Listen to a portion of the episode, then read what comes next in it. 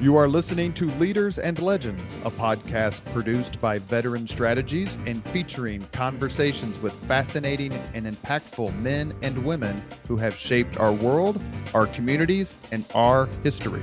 My name is Robert Vane, Principal of Veteran Strategies, and your host for our discussion. You are listening to Leaders and Legends, a podcast presented by Veteran Strategies, a local veteran public relations enterprise and sponsored by Girl Scouts of Central Indiana, Garmong Construction, the Crowne Plaza Hotel, Grand Hall, and Conference Center at Historic Union Station, the law firm of Bose, McKinney, and Evans, and the Bose Public Affairs Group, the McGinley's Golden Ace Inn, and MacAllister Machinery, your friendly neighborhood Caterpillar dealer. Thank you for joining us on the Leaders and Legends podcast. Our guest today is Mark Boyle. You know Mark as the voice of the Indiana Pacers. We have all heard him. He is his diction and his enthusiasm and his knowledge of the game is ingrained to all of us who are Pacers fans. And we're very, very thankful that you decided to come on. Thank you, Mark. My pleasure. Thanks for having me so in the military, I was uh, a broadcast journalist, and I always wanted to do radio play-by-play or television play-by-play. It never happened for me, but it happened for you. How soon, how early in your life did you say, "That's how I want to make a living"? Uh, for me, it was a process. Like almost all kids my age at that time, I played baseball, and I was good enough at it that I thought maybe I could take it somewhere.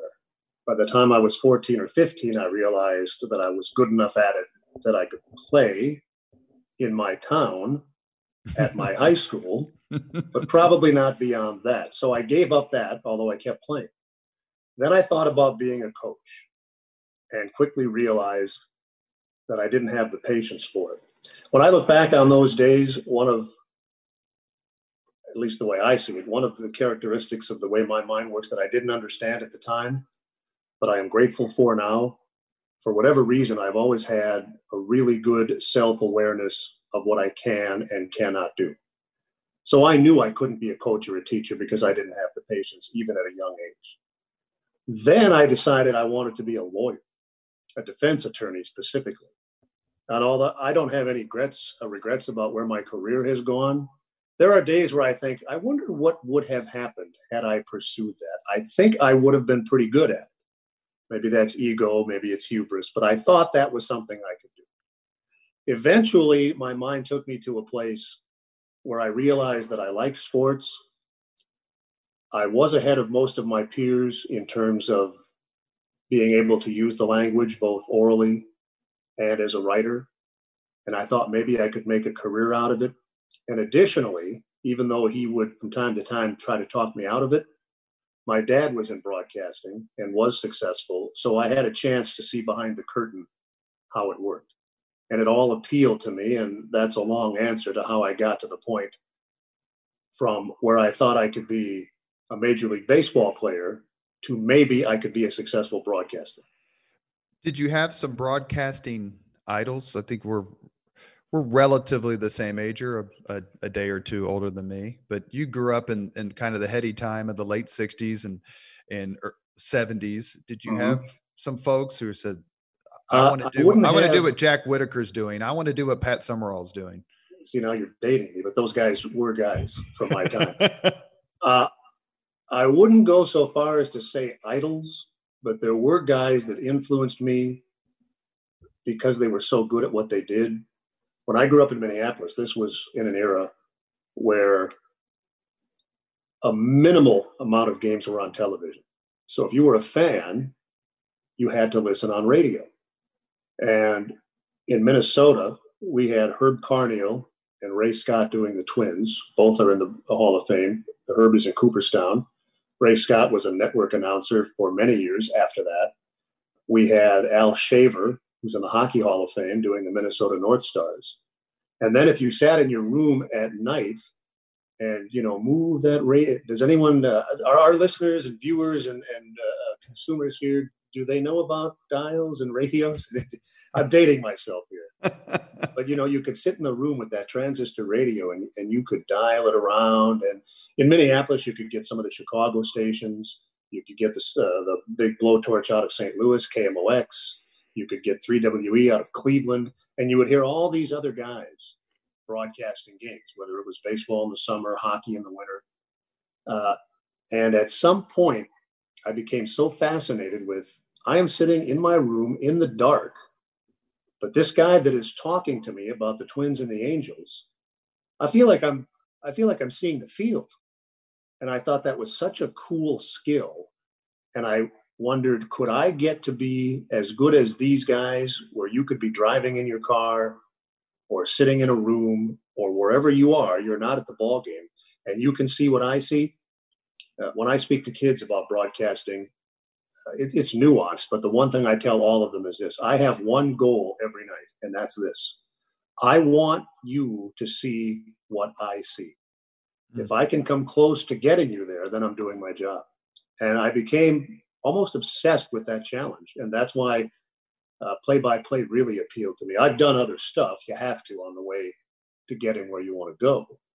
But I was never interested in being a sports anchor or a talk show host, even though I've done that, uh, or really any kind of a broadcaster other than a play by play guy. And now that I'm older and have been around for a while, I look back and I didn't realize it at the time because I was so lucky. I got some good opportunities when I was young.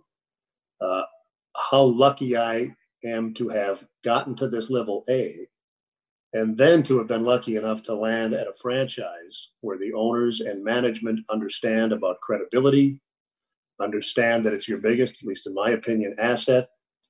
And although they're not going to let me go too far off the reservation in terms of being critical of Pacer players, for example, they have always given me far more latitude than most guys who work for teams have in, in terms of doing my job. So I've lucked out on a number of levels.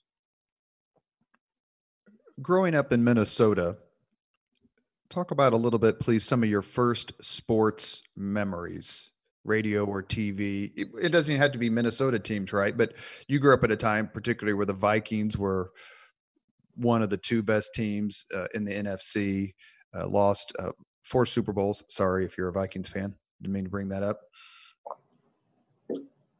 But do you have some memories where you're like, man, I sports is is so different. It's such I'm so enthusiastic about it. I want my career to be involved in sports because it's completely different than saying you want to have a broadcasting career generally, but a sports broadcasting career.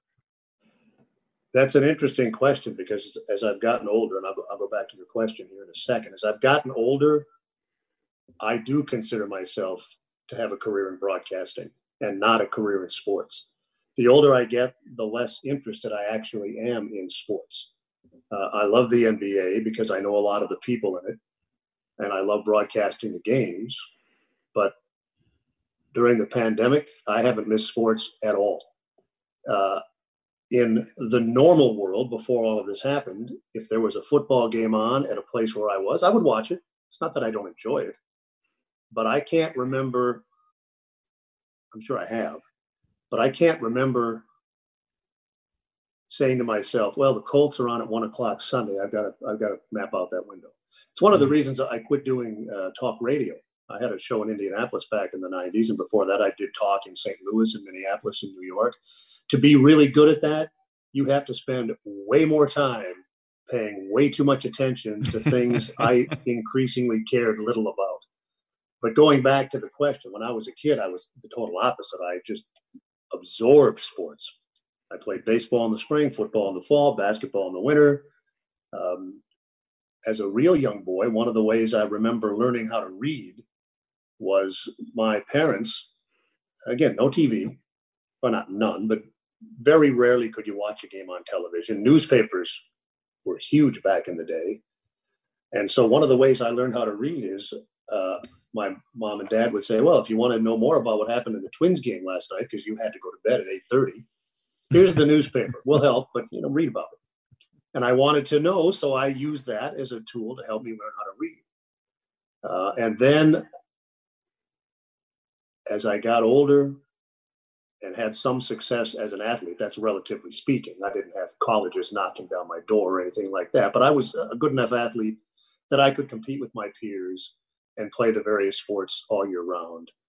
And I just became so enamored with it. And the reason I got into broadcasting was because it was a way to get into sports. And to me, there were three ways. We talked about this earlier. You could play, you could coach, or you could be involved in some other manner. Mm-hmm. Uh, broadcasting would be an example of some other manner. Knew I couldn't play, didn't want to coach. This was a way in. Uh, and as I got older, I became more about the broadcasting than about the sports. To the uh, extent that when I leave this job, which either I will on my own or they'll tell me to take a hike or whatever, I don't envision myself ever not doing something.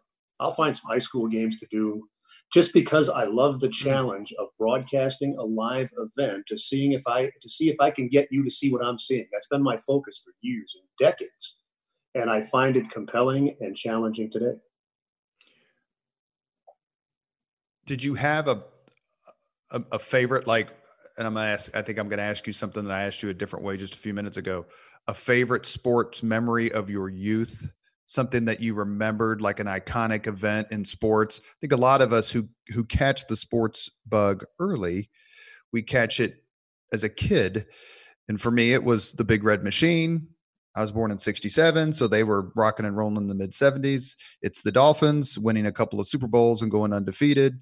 Notre dame was terrific in the 70s iu was terrific in the 70s so you have this this seems like it's all encompassing bit of success when you don't have a hometown team, and we didn't, save for the Pacers. But growing up in Minnesota, you had some phenomenal uh, sports teams and, and eras there. Is there anything that particular sticks out to you? Is like I remember being nine years old and watching X. My response, I think, might strike you as odd because I do have memories, but they're related to sporting events, not the event itself. For example, I have a vivid memory as a young boy being at a Twins Red Sox game at the old Metropolitan Stadium, where the Mall of America is now. And the entire crowd was asked to leave because there was a bomb threat. I don't remember who won the game. I don't even remember if we went back in. But I do remember sitting out in the parking lot with all these other fans, and the players were walking around in their uniforms because nobody hmm. was allowed to stay in the stadium. Now, I don't know what caliber explosives they thought were in the stadium, but it occurs to me now that had the stadium blown up, we still would have been killed anyway. uh, but I remember that. I remember being in the stands at Williams Arena at the University of Minnesota in 1972, I think it was, uh, when Minnesota and Ohio State had a huge brawl that made Sports Illustrated. Uh, I don't know that people talk about it today. People in Minnesota do. But the point I'm making is it's it's not the games itself. It's not like uh, I do vaguely remember as a very young boy the Twins playing in the 65 World Series. I think I was in first grade or uh, I was in school. And the reason that resonates with me is because back in those days, they played day games in the World Series. Mm-hmm. And we in class were allowed to stop learning and listen to the game on the radio. And I thought that was so cool. So my memories of sports are generally not about the games themselves. If you ask me to this day, what's your favorite Pacer moment? I would tell you that my favorite Pacer moment is my first NBA game. It's a nondescript Bucks Pacers game in the fall of 1988, and it resonates with me because it was my accomplishment and my experience. People always think you're going to say uh, Reggie Miller against the Knicks, and those were cool things to be a part of as a broadcaster. But that was me just chronicling somebody else's achievement. It wasn't mine. Uh, the other mm. event that resonates with me is the brawl. We were at the Palace in Auburn Hills in 2004. And that night, uh, I fractured my vertebrae in five places as a result of that brawl. I don't remember specifics. Like you might say to me, remember that Pacers Celtics game in January? No, not really, but I, I can find out. but I remember the brawl vividly, and I understand that's a, that's an extreme example. That doesn't happen every day. But another night at the Palace, uh, the next time we went in there, there was a bomb threat. And we laughed about it afterwards because the game was delayed 45 minutes. Now, that time, the arena wasn't evacuated. The players and coaches were taken out way out into the parking lot. So I guess they didn't care if we got blown up. about the sheep. But the players and coaches is another story. Another night, these are all palace rated, uh, related. Another night in the palace, there was a power outage. And I use this as an example uh, when I talk to kids about, you know, it's not just about broadcasting, but if you can, and it's not possible, but if you can, to the extent that it's possible for you, master the language, you can do anything you want, not just in broadcasting, but you can turn a mastery of the language, whether it's written or oral, into almost any career that doesn't involve manual labor. Gives you all kinds of different options. Uh, so the lights go out.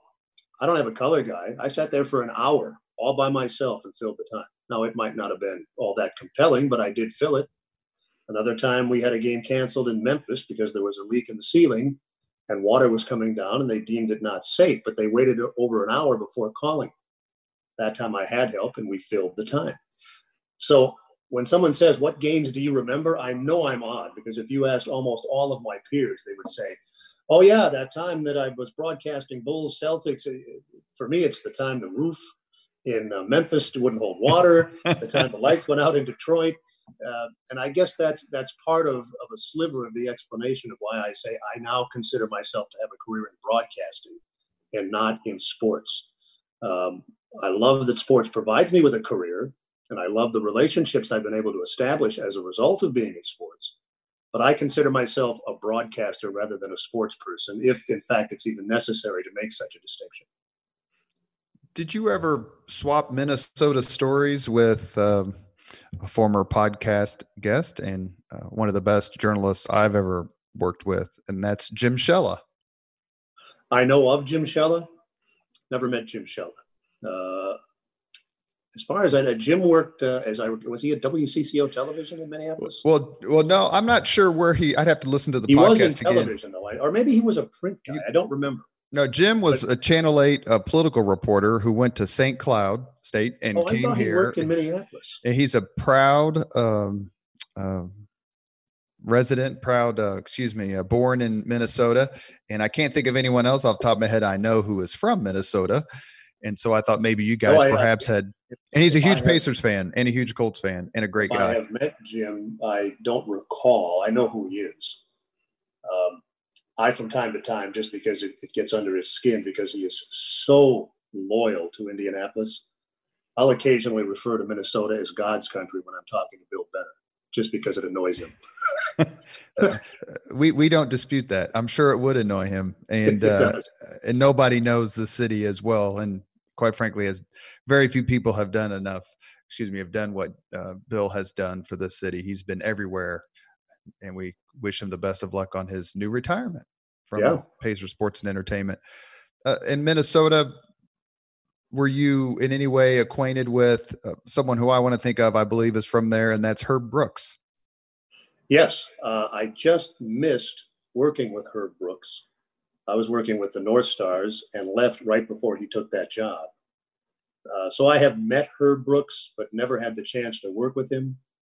I did work with Lou Holtz when he was uh, the football coach at the University. Oh, yeah, that's right. Uh, he wasn't there very long, but he was there when I was there. Uh, but I didn't know Herb except to have an occasional 30 second conversation in passing because he was from the area. He would show up from time to time at hockey games I was at. But in terms of working with him, we just were ships in the night. I was leaving Minneapolis just as he was coming to coach the North Stars. For those of you who don't know, Herb Brooks was a longtime college coach, successful national champion college coach as, coach, as I recall was also coach of the 1980 U.S. Olympic hockey team, and it was in the game against the Soviet Union uh, that was on Washington's birthday, February 22nd, 1980, that Al Michaels had the uh, immortal call, Do you believe in miracles? Yes. As a broadcaster, as someone who likes hockey, uh, what did you think of that game? And what do you think of these sort of immortal calls that come down through history. Havlicek stole the ball. Uh, uh, Jack Buck about uh, Kirk Gibson. I can't believe what I just saw. These sorts of things. Do you do you listen to those and go, man, that? And you have one that we're going to talk about later with the Wizard of Oz reference. But what do you think about these these calls and these events? They're so coincidental because when a game starts, A, you don't know how it's going to unfold. B, when something of that nature does unfold, you get one shot at it. Mm. And you might blow it. And now, when I was starting out, there was there was barely television. So you could make all kinds of mistakes and maybe nobody would ever know. And if they did, there weren't people on Twitter 30 seconds later pontificating about what a moron you are. And so it's different now. Now, still, guys like Jack Buck and Scully and the legendary guys, they would still be great. I'm not suggesting otherwise, but when calls become iconic, the reason I, as a broadcaster, am impressed by them is because I know that this is one of the stimulating challenges of our business. You don't know, you literally don't know what's going to happen from one second to the next. And sometimes when you're making a call, it ne- well, if you're, I would say never when you're making a call, it doesn't occur to you that it might become iconic. At least that's my opinion. Now, somebody else might say otherwise. But then these events become almost part of our fabric, certainly our sports fabric. And so every year at the World Series, you see the Scully Gibson call. Every year at the World Series, you hear Jack Buck, when Kirby Puckett homers in game six in the 91 series, say, We will see you tomorrow night. Uh, it's not even hockey season. You must hear this 50 times a year. The Do you believe in miracles? It is, it, that's not seasonal, that's forever. And Michael said what then, you Michael said what you said. He goes, it just kind of we couldn't yes. believe what we were seeing. And I'm going to tell you something about, you know, you asked me if I remembered anything. In those days, I was working at a, a small radio station in northern Minnesota. Uh, and we knew that the Olympics were coming. We broadcast that game on my station. We one of many, many stations throughout the country that was on an affiliated network that was broadcasting specific Olympic events. And for me, growing up in Minnesota and then living in Minnesota when it happened, you know, over half that team was from Minnesota. Right. So we knew who those guys were. The average fan in the United States who tuned in to watch that game probably couldn't have told you the name of a single player on that team when the game started. By the time they won the gold medal, those guys were all household names, or at least the main players. So it was a different time. The immediacy wasn't there. You'll remember that that game was actually played in the afternoon and shown on tape delay at night. That would never happen today. Plus, you had uh, the good old US of A against the evil Satan inspired USSR. And so there were political ramifications. Uh, the standards of professionalism were different in Russia than they were in the United States. So even though professionals weren't allowed in the Olympics at that time, by the definition in play, the Russians were not professionals. They were amateurs, even though in many cases they were a decade or so older than the US mm-hmm. and they'd been beating the tar out of NHL teams forever. And so there were all those things that came together. And as a broadcaster, I've often wondered this. He is talented enough that I feel he would have thrived anyway. But let's say the US lost that game to the Soviet Union. How, if at all, would that have changed Al Michaels' career? Maybe not at all. On the other hand, that call was immediately iconic, and it had to have helped his career, although I tend to think a guy that talented would have succeeded anyway. But from time to time, I, I throw that because I've come up since I was 19, I've been in broadcasting. And I assume every profession is like this from the standpoint of there are a lot of people who are really talented who don't get to the upper levels because of whatever. There's a million different reasons luck, circumstances. Uh, they ran afoul of a bad boss. Who, the list is endless. So there are guys, I will guarantee you, there are guys as good as I am who can't get past the high school level. It's just the way it is. Uh, and so while a guy like Al Michaels is so supremely talented, the man's 72 years old, he still sounds good. Mm-hmm. That doesn't happen every. So I think he would have thrived anyway, but I, I can't imagine there's any doubt that that was a, a big impetus for his journey at that time. He was already known, but he wasn't one of the kings yet, and he was a younger guy. But I often wonder hey, if, if that hadn't happened, what would have happened to Al? And for those of you who um, aren't familiar with the story, either the particular call, by Al Michaels or the game itself or the the process that led up to the team being selected. Uh, YouTube is your friend, uh, along with uh, the movie Miracle. Um, it was described the upset of the Soviet Union by the United States was compared to a bunch of Canadian college football players beating the Pittsburgh Steelers. That's how big of an upset it was. I mentioned the movie Miracle just a few seconds ago. Do you, Mark, have a favorite sports movie? Oh, um,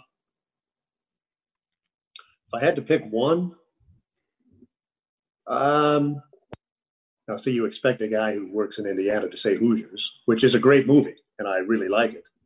But I, am going to go Slapshot. Uh, I thought that was one of the classic movies of all time. Uh, I worked Blake. in junior. Yeah, I. I Blake, old time hockey. I, I, I worked in junior hockey for a while uh, before I was involved in the NHL, and so I could relate to the travel stories. And you know, the, the kids I was working with in junior were 16 to 21. They weren't salty old cranky veteran guys like in Slapshot, but I could relate to some of those experiences. Um, and when you get right down to it, it wasn't really a movie about hockey. Uh, any more than Hoosiers is a movie about basketball. Uh, there are messages beyond the sport in both of those movies and in every great sports movie. I liked Field of Dreams. I thought that was great. Uh, the Longest Yard, mm-hmm. not the Adam Sandler Longest No, yard. no. Burt Reynolds Longest Yard. Uh, one of my all-time favorites. I could watch that 10 more times. Every time I see Bob Kravitz, um, who's on the mend, and we wish him uh, the best as he uh, continues his recovery from heart surgery. Uh, Bob's agreed to come on the podcast, and I can't wait for that discussion. Uh, legendary sports writer and a friend. He's a good man. Every time I see him out, I just yell at him, "Toe Blake," and he responds, "Old time hockey." yeah. And and Bill Benner, if he listens to this podcast, will note that you did not choose Hoosiers. Oh, and, and not only will he note it, I will hear about it. How can you not think Hoosiers is the greatest movie? And it is a great movie. Take a step back, Bill. It's a great movie. I liked it. I've uh, I've probably seen it eight or nine times. It's a great movie. You are listening to Leaders and Legends, a podcast presented by Veteran Strategies, a local veteran public relations enterprise, and sponsored by Girl Scouts of Central Indiana, Garmong Construction, the Crowne Plaza Hotel, Grand Hall, and Conference Center at historic Union Station, the law firm of Bose, McKinney, and Evans, and the Bose Public Affairs Group, the McGinley's Golden Ace Inn, and MacAllister Machinery, your friendly neighborhood Caterpillar dealer.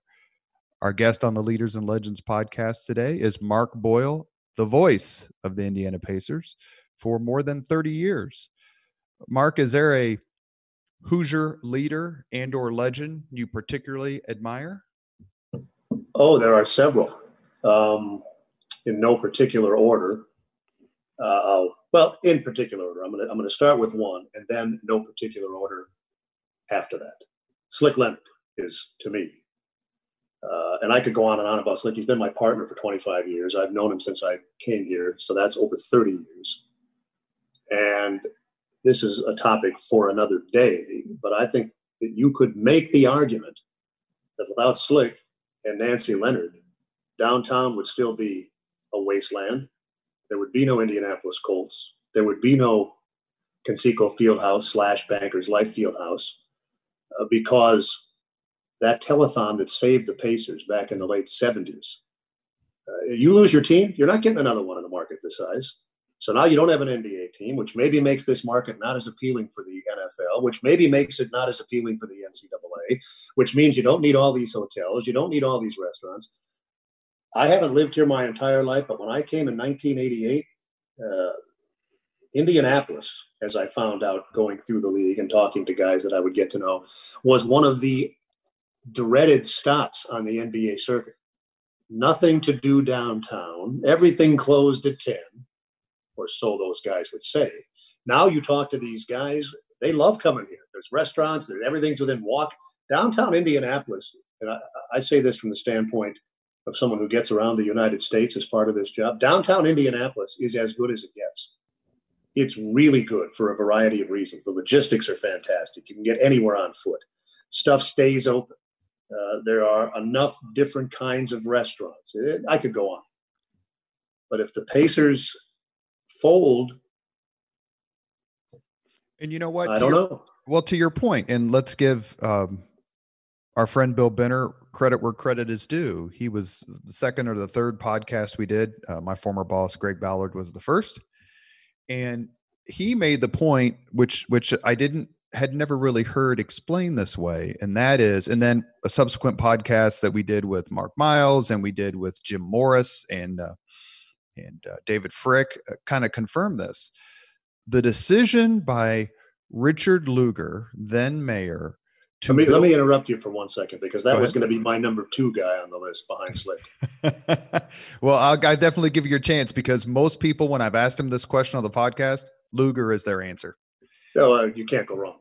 Is, is Lugar's decision to build Market Square Arena downtown is the watershed event in modern Indianapolis's history. That decision changed the entire dynamic of the city and how it was attractive to others. And you mentioned the pod or the uh, the telethon that's come up in a few podcasts we've done. How close Indianapolis came to losing the Pacers, people forget. And you're right. I agree with you. No Pacers.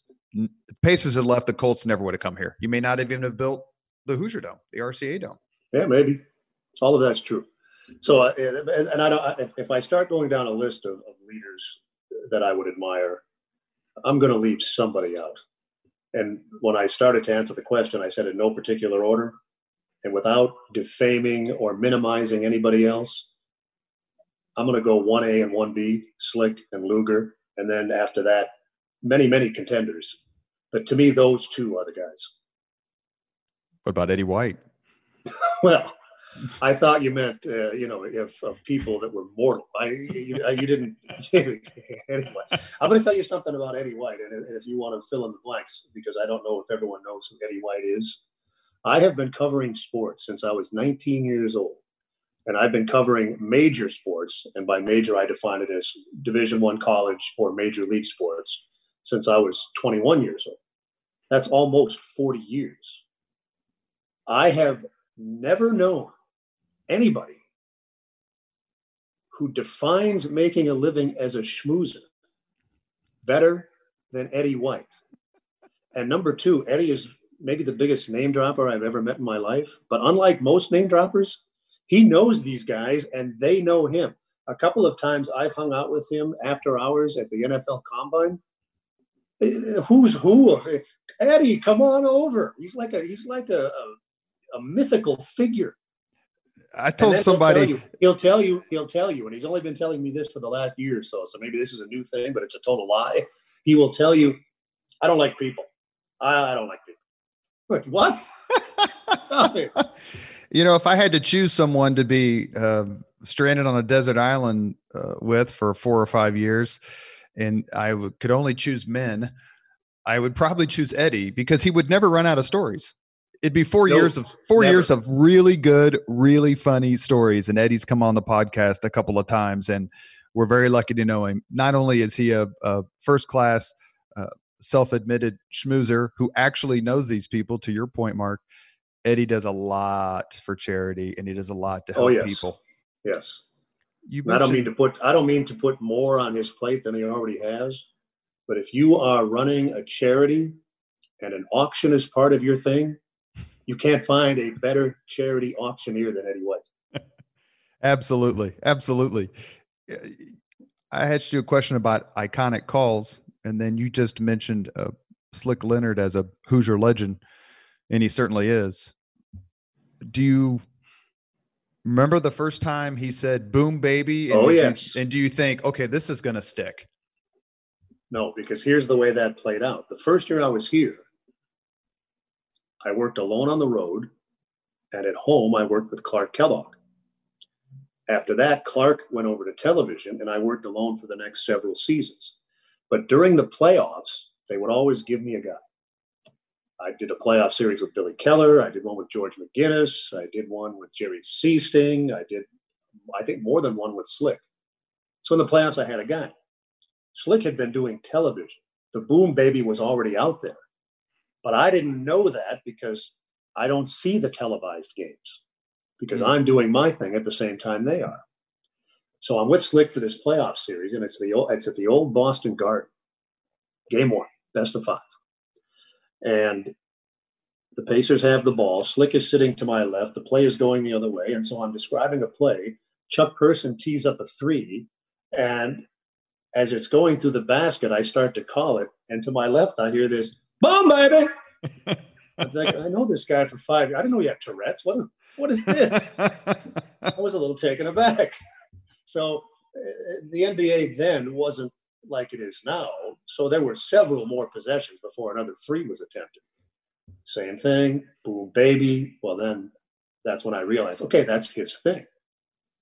Uh, and uh, he will tell the story is well known about about how he came up with it. It was when he was coaching and he drew up a game-winning play, and uh, he can tell it way better than I am. I'm giving you the capsulized version. And somebody hit the shot, and he said, "Boom, baby, let's get out of here." It became his thing. He used it on television, which I didn't know, and then he used it with me. And I, I, I uh, we've been together for 25 years. I'd like to know. Uh, there, there might be a way to do this. I don't have the time to do it. I don't even know if there is a way to do it. I wonder how many times I've heard him say "boom, baby." Well, I was going to ask you, do you have a, and we'd love to have uh, Coach Leonard on the podcast. We would love it uh, because I grew, I was born in 67, as I said, and I grew up on the Pacers of the ABA days, and that's kind of what you remember. Uh, do you have a favorite boom baby? Like when he said it after this shot, that sticks in my memory. Uh, not really. Uh, in big moments, he'll give me, not me, us, the listeners, multiples. So in the typical flow of a game, so and so hits a three, boom, baby. But if it's a last second three, he'll go boom, baby, boom, boom, boom, boom, boom. Uh, those are cool. Uh, but we've had, we've been fortunate that the Pacers have had, generally speaking, pretty good teams over the years we've worked together. And so we've called quite a few big moments together. And no one specific thing stands out, but just the number of booms after the boom baby in big shots that does resonate with me. One thing that I want to talk about with your career, and then we can uh, expand on some Pacers stuff for the remaining minutes of the podcast, is that you worked at WFAN in New York yep. City. Yep. Well, one of our podcast guests, and he was a terrific guest. I knew him a little bit, but he was very kind to sit down with us. Jeff Smulyan. Mm-hmm. And when he was on the podcast, he talked a lot about uh, WFAN and just sports talk radio in general. One of the things that he said that was funny was as he kind of birthed this sports talk radio format and uh, movement, for lack of a better term, industry, how the other owners of teams, because he owned the Seattle Mariners at the time, would get on him and give him a hard time. Like, look, you created the sports talk thing. Now we're all getting beaten up, and now you're getting beaten up, Jeff. So we got no sympathy for you. It's your fault. What was it like working at FAN, and and who were some of the people you worked with there? Because uh, at least a couple of them are famous names. Yeah, uh, for me, it was a it was a great time in my career. I was young. I was single, so there was no risk for me.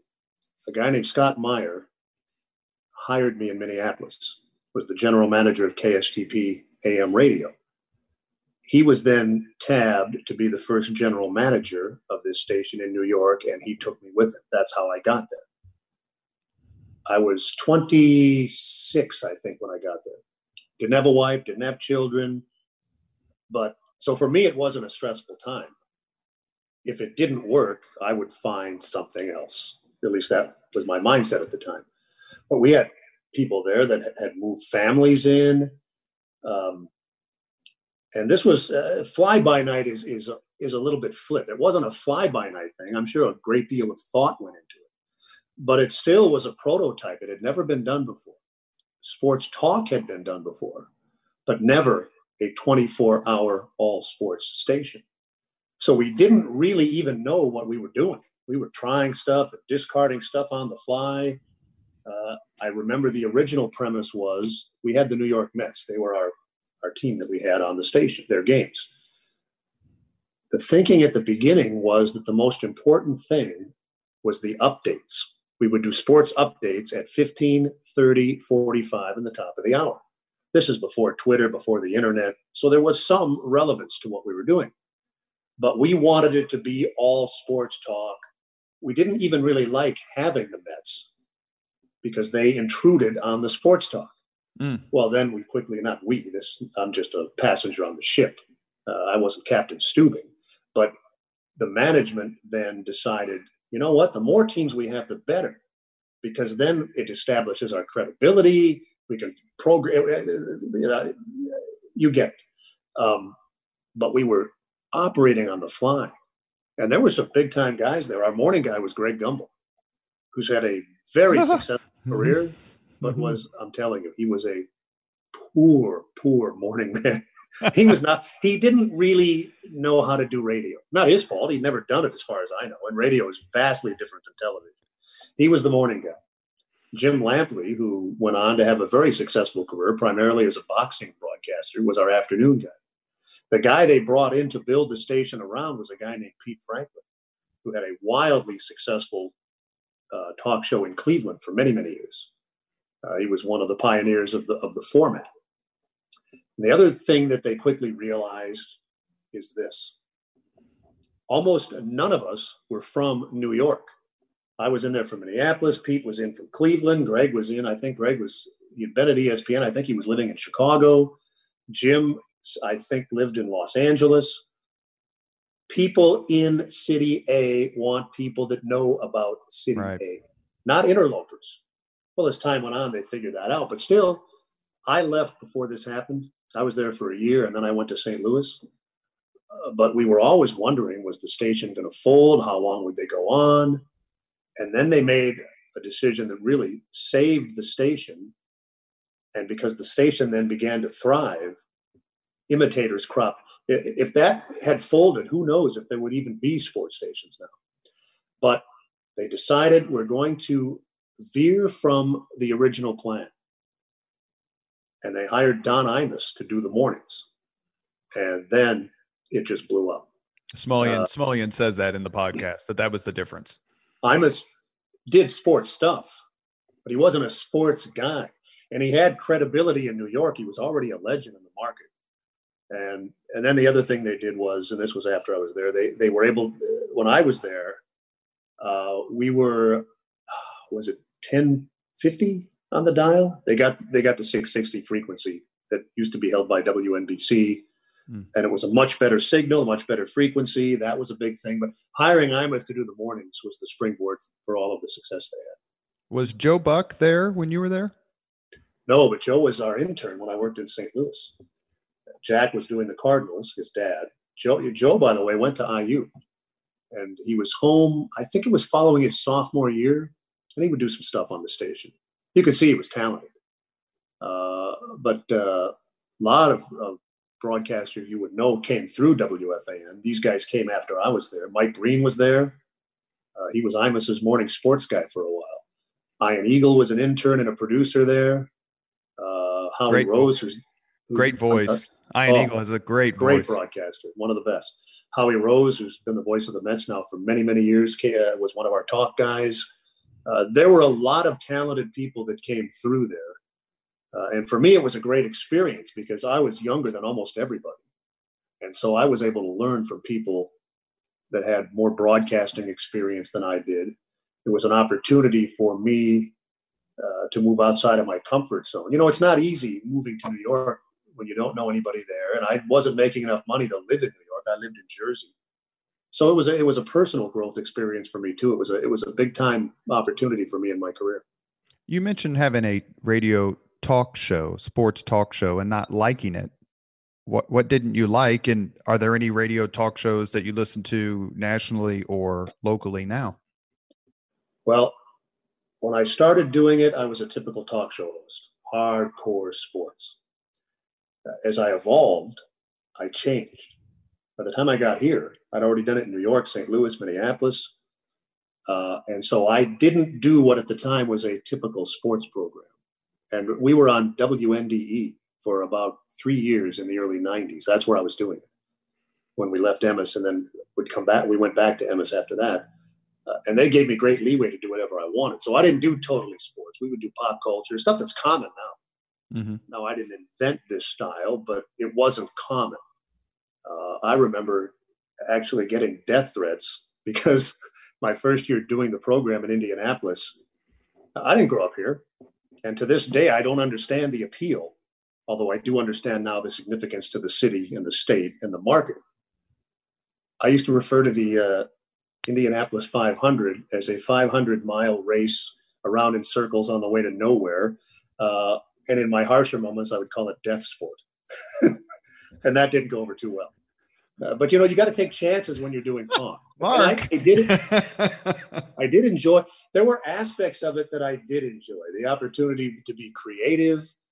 Uh, I had good producers. They got me good guests, um, and so I did enjoy that aspect of it. But when it when it came right down to it, there were two things I didn't like about it. And over the three years I did it here, I was able to take care of one of the issues by just cultivating and weeding out uh, I didn't take, by the time I was done here, I didn't take many callers. To me, callers are the worst thing about a talk show. Do you Agreed. really want to have Joe Citizen call up and ask who I think should be the Colts backup left tackle? I don't. So I would weed those out. But you'd get a, a, a cadre of loyal followers who would add something to the program. You can deal with that over time. The one thing I couldn't deal with was I just got to the point, like I said earlier, I didn't want to spend the time. You can't do a talk show in Indianapolis unless you have, at minimum, a working knowledge of the Colts, and probably better than that.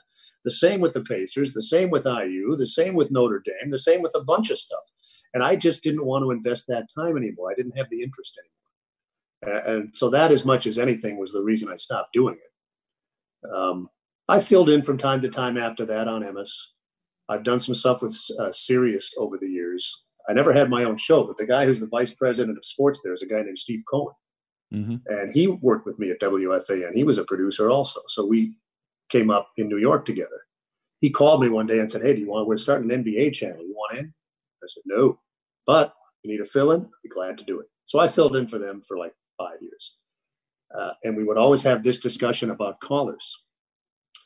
The shows I did always had two hosts and a relationship with the NBA. We had great guests and two knowledgeable hosts. Why in the hell do I need callers? and we would have this debate. And one time, one of the executives said to me, Now, Mark, I, I hear you, but you don't understand. You're used to doing terrestrial radio. These people are paying for this. We owe them more. I said, Really? Well, by that standard, we should let people wander in off the stands and play in an NBA game because they paid to get in. They pay to be entertained, not to participate. But at Sirius, they didn't believe that. That wasn't their philosophy. And so they would encourage us to take as many calls. It didn't bother me because I was a fill in guy and I was always the second guy anyway. It wasn't my show, not a battle worth fighting. But if you, if you, I think if you listen, and again, it's it's it's the same as me saying I like Sinatra, you like Elvis. It's a matter of opinion. But my opinion is this: almost all of the good talk shows have very few, if any, callers. They're based on the hosts. Uh, if you listen to a show with a lot of calls, to me, it's one of either two things. Management has a philosophy that the host has to carry out, or the host is just too lazy because callers fill the time. Have you ever heard a good talk show that was dominated by callers? No, it's not possible. Did you I, I, need to give credit where credit's due. Sometimes I listen to JMV just to listen to him interact with the callers. Okay, well then you see you, there's an appeal to that for you, not for me. No, just just for JM, just to listen not to the questions from the callers, but just to listen to JMV handle the callers. It's it's an interesting way that he does it. But I agree well, you know, with you completely. To, I want to hear the to, expert. We used to we used to do this on my show here, and I it would be politically incorrect now but when I had a bad caller, we had a paper cutter, uh, you know, out in the office, and we we brought a tape recorder out there. And you know, when you lift that lever up, it makes that. Mm-hmm. So we had that as a sound effect. And every time I had a caller that I thought was wasting my time, we would play that sound effect, and I would say he had been eliminated by Ahmed, the sports daily executioner. in today's world, that would never fly. No. Uh, in those days, it was one of our gimmicks. we are talking to Mark Boyle, the voice of the Indiana Pacers on the Leaders and Legends podcast. In 1988, as he has referenced, he came here to the Circle City. And really, in a way, maybe it was a couple years off, but got to the Pacers just as we were on the upswing. An upswing, as you mentioned a few minutes ago, that's generally stayed constant with a few dips for the last several decades. What are the first kind of memories you have, not of your first games or whatever, the really kind of first Pacers memory? I came back from the military in 19, I got discharged from the Army in 1990, and that's about the time I think that Person and Bird had their duel. Yes. Do you remember about that particular rivalry in that series? It was really interesting because they were both elite trash talkers. Chuck was a big time scorer. He wasn't nearly the all around player Larry was, but he was a very dangerous player and a big time scorer and a terrific shooter. And he and Larry went back and forth in that series. The Celtics won the series that was the best of, if I recall correctly, that was the best of five era, and they won three to two. Uh, but Chuck had a couple of games where he just went off, and Larry was Larry, uh, and it was really entertaining. The Pacers in those days, they didn't really start to succeed until Larry Brown came in 94, uh, 93, 94. Uh, and their philosophy changed at that time. And it's been pretty consistent since. They now believe if you're going to have any kind of a chance to be a really good team, you got to start with defense. But in those days, the Pacers uh, defense, what is that? We'll just outscore you. And so they were capable. A lot of those Celtics games were like, you know, 125 to 121. Chuck, you know, I, you see this not all the time now, but you rarely saw it then. And to the extent that I remember specific plays from specific games, in one of the games at Market Square Arena, I think it was game four that sent it back to Boston for game five. The Pacers got out on a three on one break. Chuck pulled up and hit a three. Now, in today's game, no big deal. Right. But then you didn't do that then. You took it to the rim until they stopped you, or you passed it to the open man in the corner, and hopefully, whatever. Chuck just pulls up and drains this three. And I remember it so clearly because it was such an anomaly. So I remember things like that. But that specific series, uh, it wasn't all about Bird and Chuck, but that was a that was a central storyline in that series, and it was really entertaining. Were you able to, you know, chat up Coach Bird or GM General Manager Bird about that series at all when he came to the Pacers? Say, hey, I remember calling when you no, no, hit your no, face I, on the floor and then came back into the garden. This is how I approach new people that come to us, whether it's a player, a coach. I introduce myself so they know who I am. And then after that, I'm around. But wherever the relationship goes, fine. Now, Larry is a really hard guy to get to know. It takes a long time. He's uh, he's not outgoing. Now, once he gets to know you, then he's a he's a great hang, and he's a cool guy, and he's one of the very few. And this is one of the reasons I like him personally. One of the very few at his level, whether it's a coach or a player, if he tells you something, you can take that home. He's not about you know lying or it, it, he's just this is what I got to say. If you don't like it, uh, well, but Peter Vecsey, the sports writer Peter Vecsey said, "You know, go off the record, Larry. You know, let's have a real conversation." And Larry goes, "Why? I don't care what you write. Like, That's I, right. I don't and care." He doesn't. He doesn't. Uh, so he coached for three years. Uh, I would see him nearly every day for six months but I don't think we ever actually had a meaning. He was, he was pleasant and professional. He was the first coach we had in my time, though, that didn't do a pregame show. He had no interest in doing any of that. So we didn't have that professional interaction. He would just see me at practice. If I had a question, I would ask it.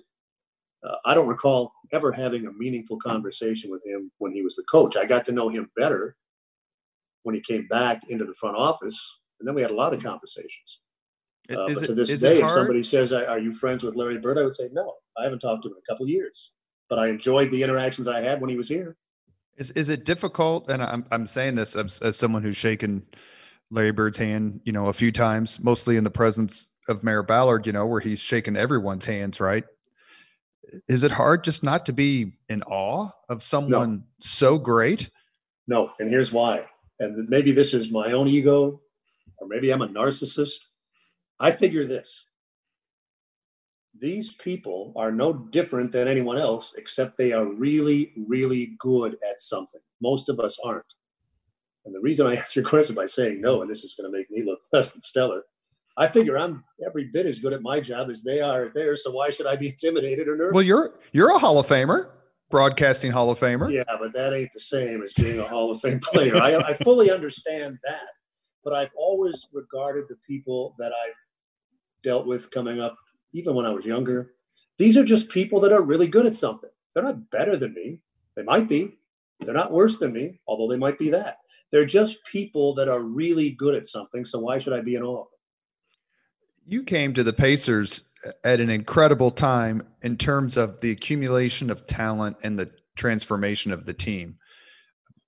A person a few years before, you had Tisdale, obviously, who was there and then left. Reggie Miller, Rick Smits.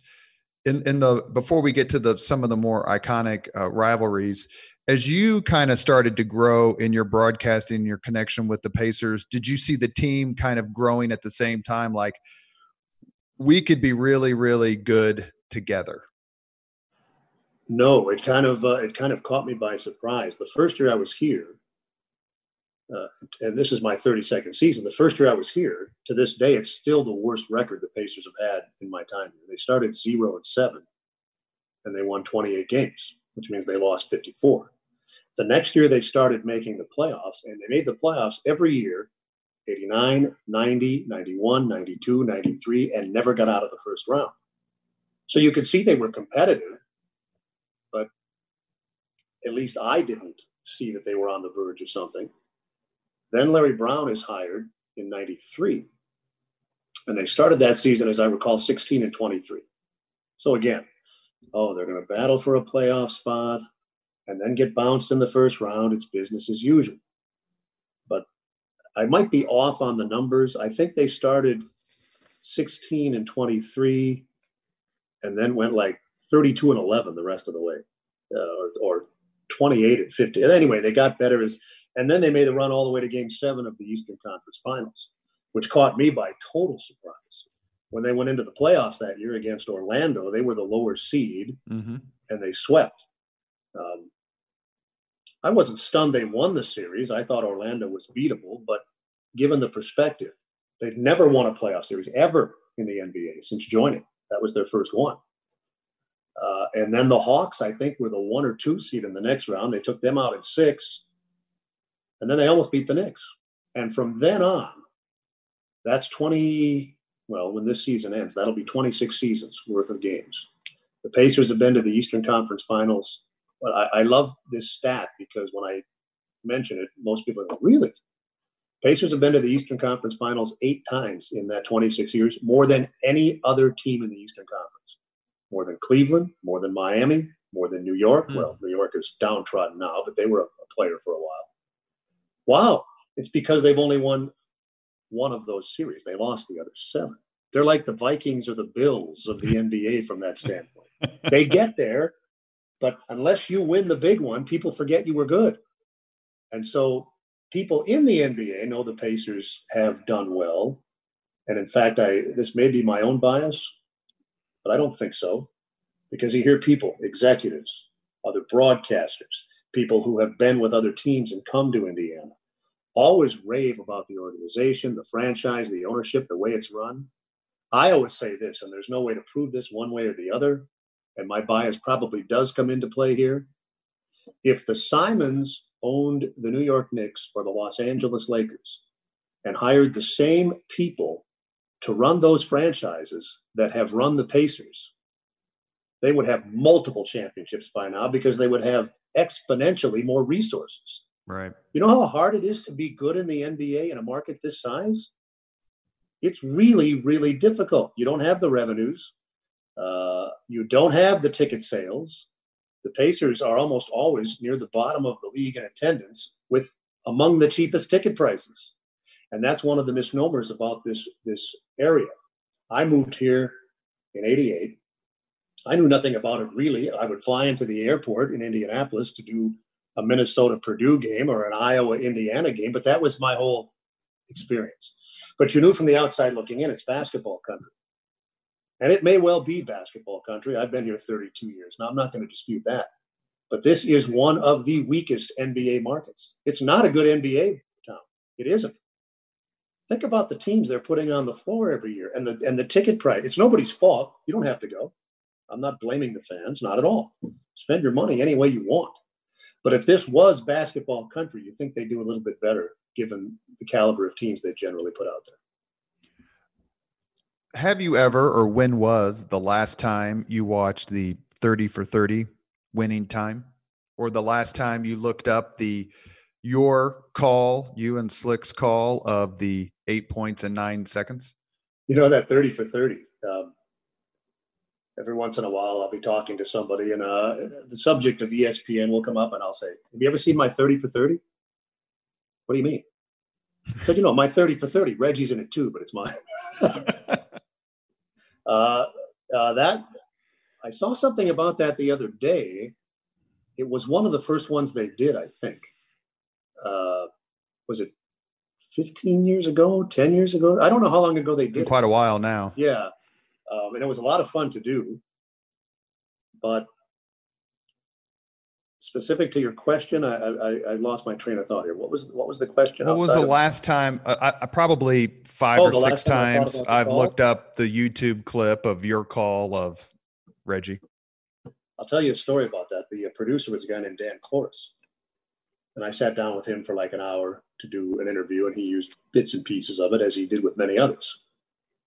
And he asked me about the call, and I told him that I hated it, and he said, "Okay, noted." Well, then he puts the thing together. He calls me before it was released and said, Hey, Mark, just so you know, uh, I know you hate it, but I had to put it in there. And so it was in there. Um, and o- over the years, I've come to like it. I've always appreciated that fans seem to like it. That, that's that was 1995. So that's a quarter of a century ago.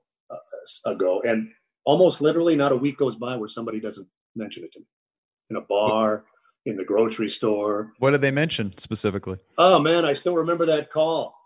Um, because it's it's it's I'm not putting it in the class with do you believe in miracles, but here is something that does happen along those same lines. It gets replayed every spring when the playoffs start. So it's always out there. And if you weren't around then you have heard it. The reason I hated it, if I can anticipate your next question, it's the only time in my entire career I am a huge believer in spontaneity. I think that's where your best work comes, especially when you're broadcasting live events on the fly. But man, I had that in my head. If we ever get to this, I'm going to throw it out there. And when I threw it out there, have you ever had something happen to you that took literally seconds, but seemed like it took an hour? It was unfolding in your own mind so slowly. I could almost see those words coming out of my mouth, and I was trying to grab them and shove them back in. And then they were out there. And I thought, oh, I'm never going to hear the end of this. It's so corny and so lame. And people loved it. And I'm grateful for that because I thought it was going to be a career long source of embarrassment. and over the years, I've come to understand why people like it. I think maybe had the, had those very same words popped out of my mouth spontaneously, maybe I would have liked it. But it was against the way I do things and I wish I hadn't done it, or at least I did at the time. Now I'm glad I did. People like it. Do people ever say, "Say it, say it, Mark"? Uh, not usually. Every once in a while, and this is the response I always give. If someone says, "Say it," I say, "Hey, what do you do for a living?" And then they'll say, "I do X, Y, or Z," and I say, "Well, I don't ask you to do that for free, so don't ask me to do my job for free." well, we're not paying Mark for this podcast, well. so I'll say it. Ding dong, the witch is dead which not only is a famous sports call from Mark Boyle, not only is one of the most famous movie lines of all time, but in my one of my favorite pieces of trivia ever. In 1943, when the United States Navy uh, decoded the Japanese uh, messages and they found out that Admiral Yamamoto was going to be flying nearby, and they sent up some planes to intercept Admiral Yamamoto's plane, Yamamoto being the author of the attack on Pearl Harbor.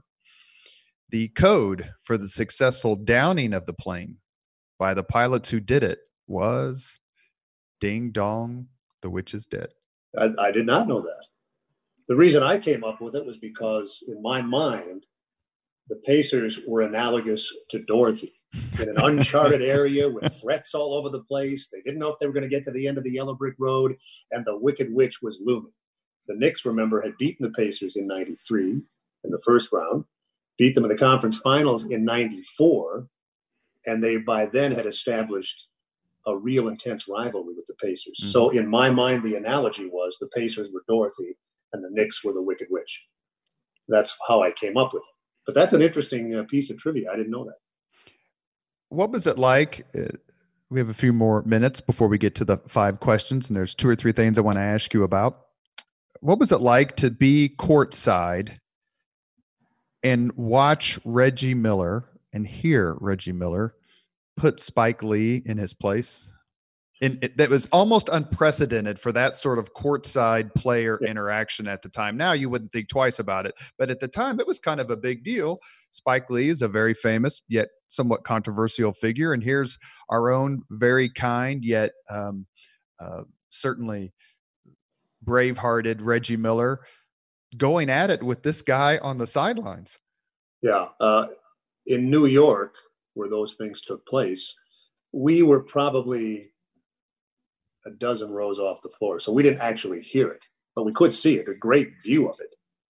And it was, you know, there's trash talking's been around the NBA forever, but it's generally player versus player. It's not player versus celebrity fan. and so it was unique. This just didn't happen. And all of the dynamics in play there made it so fascinating. It wasn't just Reggie versus Spike it was the small town Pacers against the metropolitan Knickerbockers. Uh, there were so many little mini stories within the big story, and that was one of them that made it so interesting. The other one that I always uh, thought was sort of amusing was remember back in those days, the media billed it as Hicks versus Knicks. The irony was that the Pacers had more people with New York ties on their team than the Knicks did you know, they had Mark Jackson, they had Chris Mullin, they had Sam Perkins, uh, they had Larry Brown, they had Donnie Walsh. Yeah. The Knicks had guys from not New York. The Pacers had way more New York people than the Knicks did. And if not for a, uh, hmm, you know, this podcast is independent, so I can say this without attributing it to Mr. Boyle. Is uh, Mr. Boyle is w- without the the telltale rough edges of a uh, envelope, Patrick Ewing could very well be playing for the Indiana Pacers. that was that was before my time. That was the '84 draft, '85 lottery, yeah, '85. Yeah. Uh, yeah, that was that was when they had that big thing and they cranked it up and there were envelopes with logos. Which was all a big waste of time because we all knew where he was going anyway. I thought it wasn't the envelope supposed to be frozen. Was that it? Whatever they did, it worked. yeah. So you buy into the conspiracy? Oh, it's a hundred. It's not even we don't do controversy and conspiracy here on the Leaders and Legends podcast, but um, yeah, that was that was a done deal. There's no way in hell Patrick Ewing wasn't going to New York, and uh, you know what? He didn't win any championships either. So all their no, nefarious didn't. activities uh, went for naught. The he did get to the finals twice, though. He did, and he lost. He did. He is a terrific player, and we're obviously having fun with the mental, the Hoosier mentality, right? The world's against us. There's no yep, way yep. these. And then we got kind of got Peyton Manning, and that changed. You know, we became a different city in, in the world, of course, because of because of him, and then because of the Pacers. In 2000, we make it to the finals. We play the Lakers, who are at the beginning of a significant run. What were your thoughts to the extent that you can re- remember them? 20 years ago about what that series was going to be like and, and the chances you thought that the Pacers had to win that series, which we lost four games to two? The Lakers were the favorite But I thought the Pacers had a chance to win, and the whole thing turned in game four. The Lakers won two in Los Angeles, and then the Pacers won game three at Market Square. I'm uh, sorry, at uh, were we still in Market Square then? No, it's, it's no, it was the first, first year, year maybe. Yeah, first year of Conseco. So then game four comes, and a golden opportunity was missed. Shaquille O'Neal fouled out, and the Pacers lost in overtime. Now, that's not to say they would have won the series. They did win game five. It came from a fairly significant deficit in game six to tie the game in Los Angeles in the 4th mm-hmm. quarter, but lost. The Lakers were the better team, but not by so much that you thought the Pacers didn't have a chance. And O'Neal was so dominant. He was so big and so strong. In fact, that series uh, was the impetus for the rule change where you couldn't foul a player in the last two minutes. You could, but you couldn't foul a player off the ball in the last two minutes without serious consequence. They would mm-hmm. get the free throw and they would keep the ball. So there was really no reason. To, you could do it until two minutes left. And I don't have the numbers in front of me, but in some of those games, O'Neal went to the foul line like 8,000 times because when the Pacers were behind in the final two minutes, they would just foul him every time the Lakers put the ball in play. And he was shooting uh, copious amounts of free throws in the final two minutes. So they changed that rule. Uh, he was too big and too strong. It really came down to that. Bryant was great, but he wasn't the Bryant we would see in later years yet. He was great.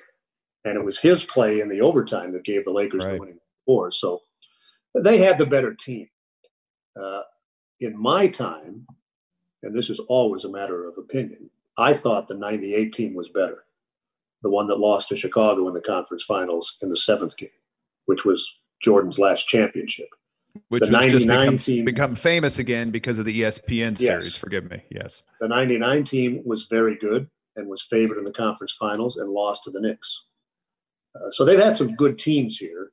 That 2000 team was great. The most talented team the Pacers had, in my estimation, was the team that won 61 games in uh, was it 0304, the year before the brawl, 0304, lost to the Pistons in the conference finals.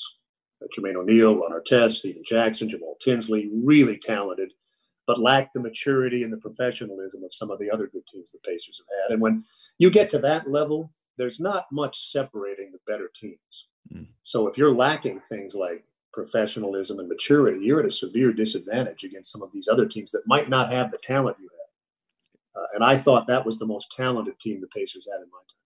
And it seems like the Pacers had a little bit of, and you correct me because obviously you're the expert and I'm just a fan. But it does seem the Pacers had a little bit of bad luck through the years. They're on their upswing just as the Knicks start to get really good. They're on the upswing again in the late 90s. Jordan comes back. The Pacers are really good in the year in the first part of the millennium. That's when the Lakers start their run of, of five championships. The Pacers get really good again. LeBron James is in Miami with Bosh and Dwyane Wade.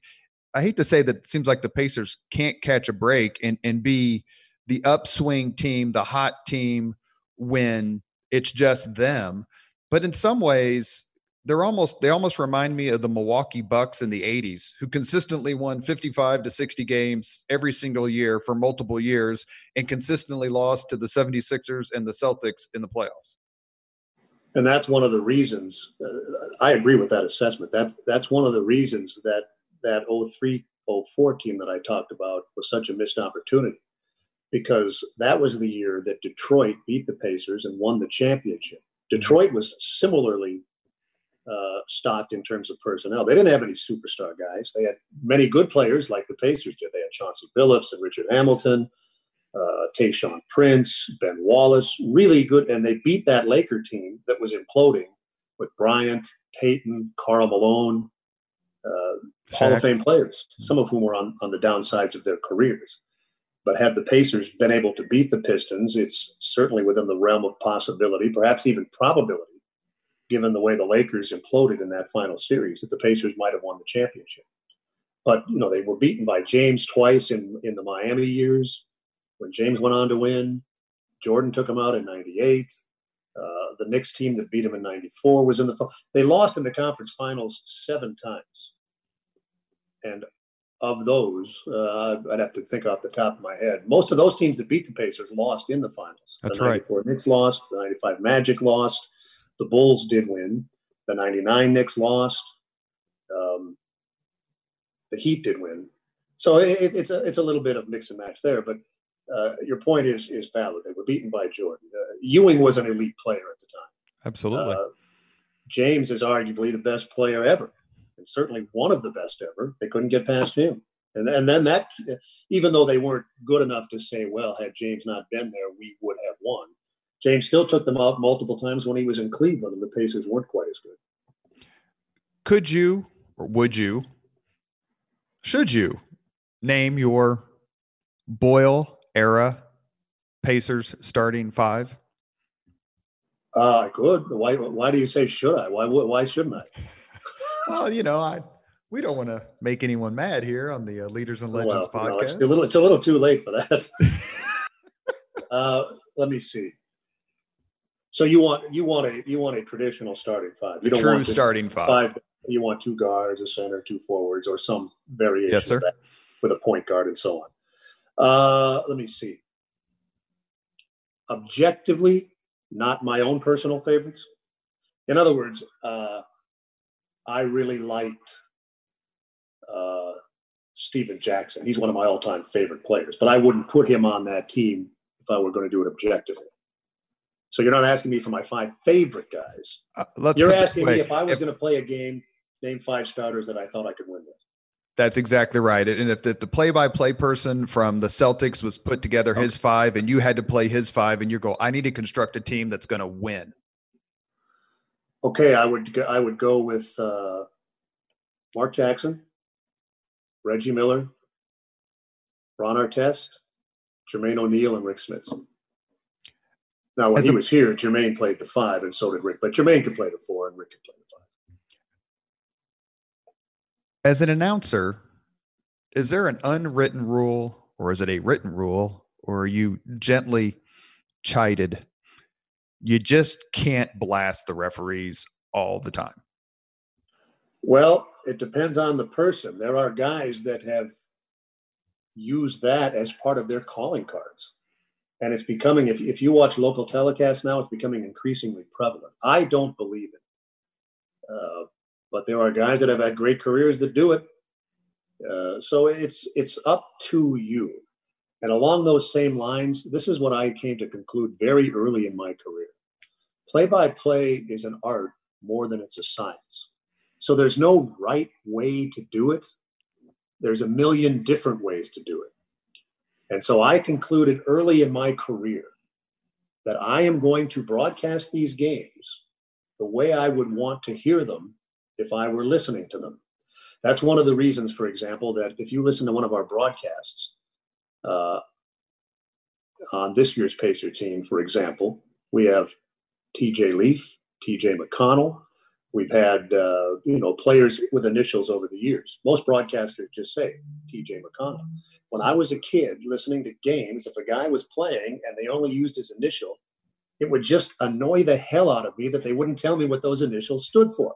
So now, as a broadcaster, I always mention, probably multiple times a night, Timothy John McConnell Jr. is checking in. And in case you don't, I don't say this, but for that, for that, because that could confuse somebody.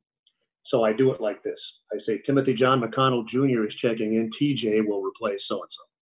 So now, oh, it's TJ McConnell. Ty Jacob Leaf, always at least once when he comes into the because I was so angry as a little boy. and so when I was young, listening to games and trying to come up with my own way to do things, it just irked me when guys would brag the refs. Because now that I've done thousands of games at a variety of levels, I see this. There are bad calls in every game, there are good calls in every game. I'm hard pressed to remember a game that the defic- officials determined the outcome of. Now, that doesn't mean that if there's a replay, we won't discuss the pros and cons of the call on the floor. Even the Larry Well- Johnson continuation. The Larry, uh, at the time, I didn't say anything about it, but that was that that was a call that arguably cost the Pacers a game. Although it, you'll remember, it didn't give the Knicks the lead, did it? Didn't it tie the game? And then he had to shoot the free throw. Yeah, and that gave them the lead. So the game and, and Bird and went crazy. the well, it was right in front of his bench. The Pacers in that game had an eight-point lead with less than three minutes to go. So it wasn't just that. All that that was an egregious call. I would address something like that, although I didn't address that one at the time. Here's why.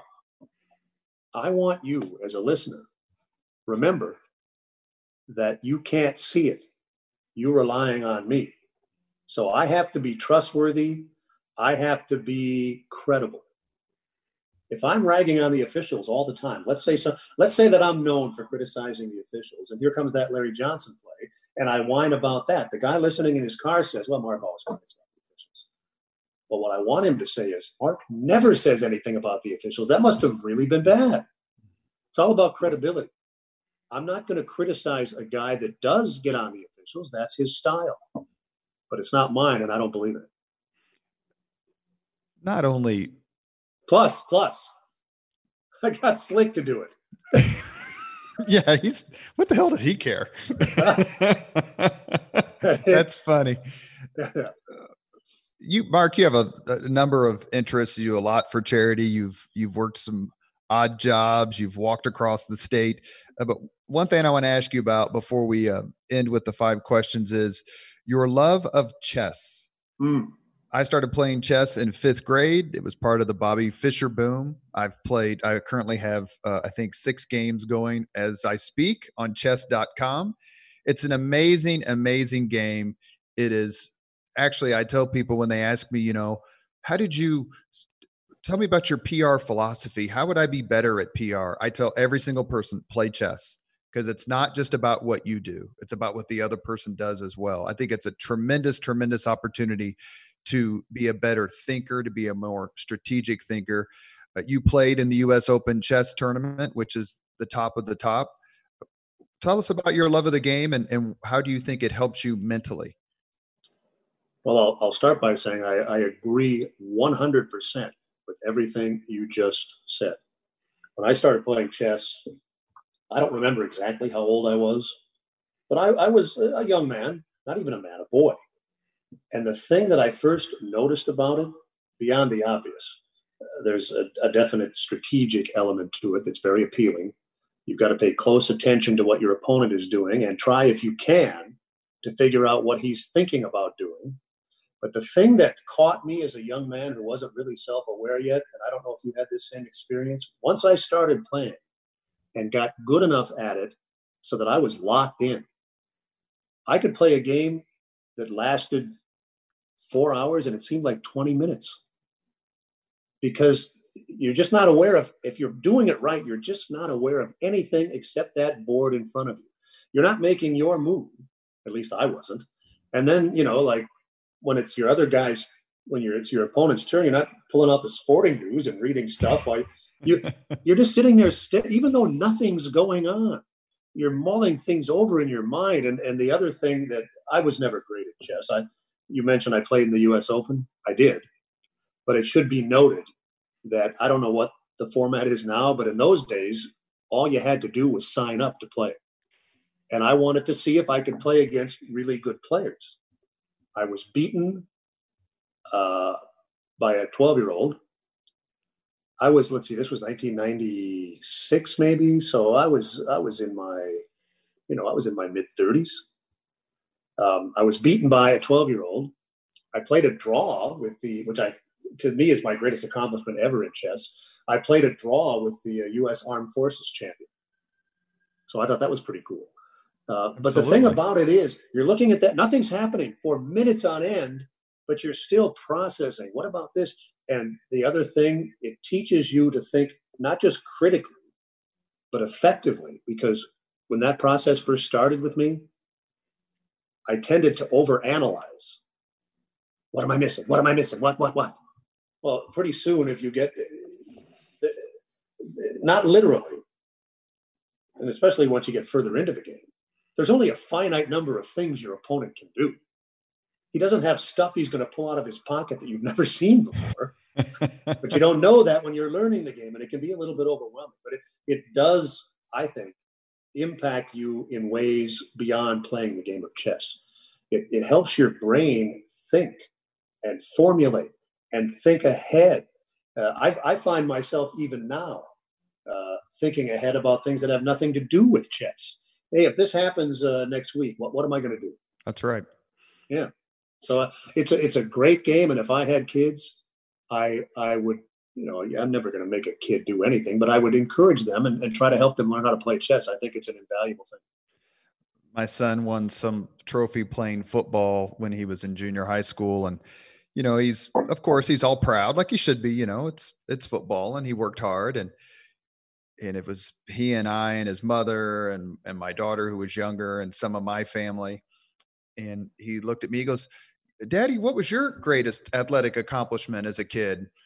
And I said, going undefeated in the state chess championships my eighth grade year, to his great delight and everyone else looking at me like he said athletic accomplishment like like that's not an athletic i'm like that's, that's all i had i didn't have any other options you are listening to leaders and legends a podcast presented by veteran strategies a local veteran public relations enterprise and sponsored by Girl Scouts of Central Indiana, Garmong Construction, the Crowne Plaza Hotel and Grand Hall and Conference Center at Historic Union Station, the law firm of Bose, McKinney, and Evans, and the Bose Public Affairs Group, the McGinley's Golden Ace Inn, and MacAllister Machinery, your friendly neighborhood Caterpillar dealer.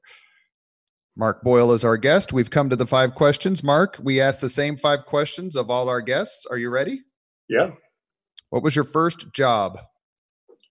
I was a dishwasher in a seafood restaurant. What was your first concert? Bachman Turner Overdrive.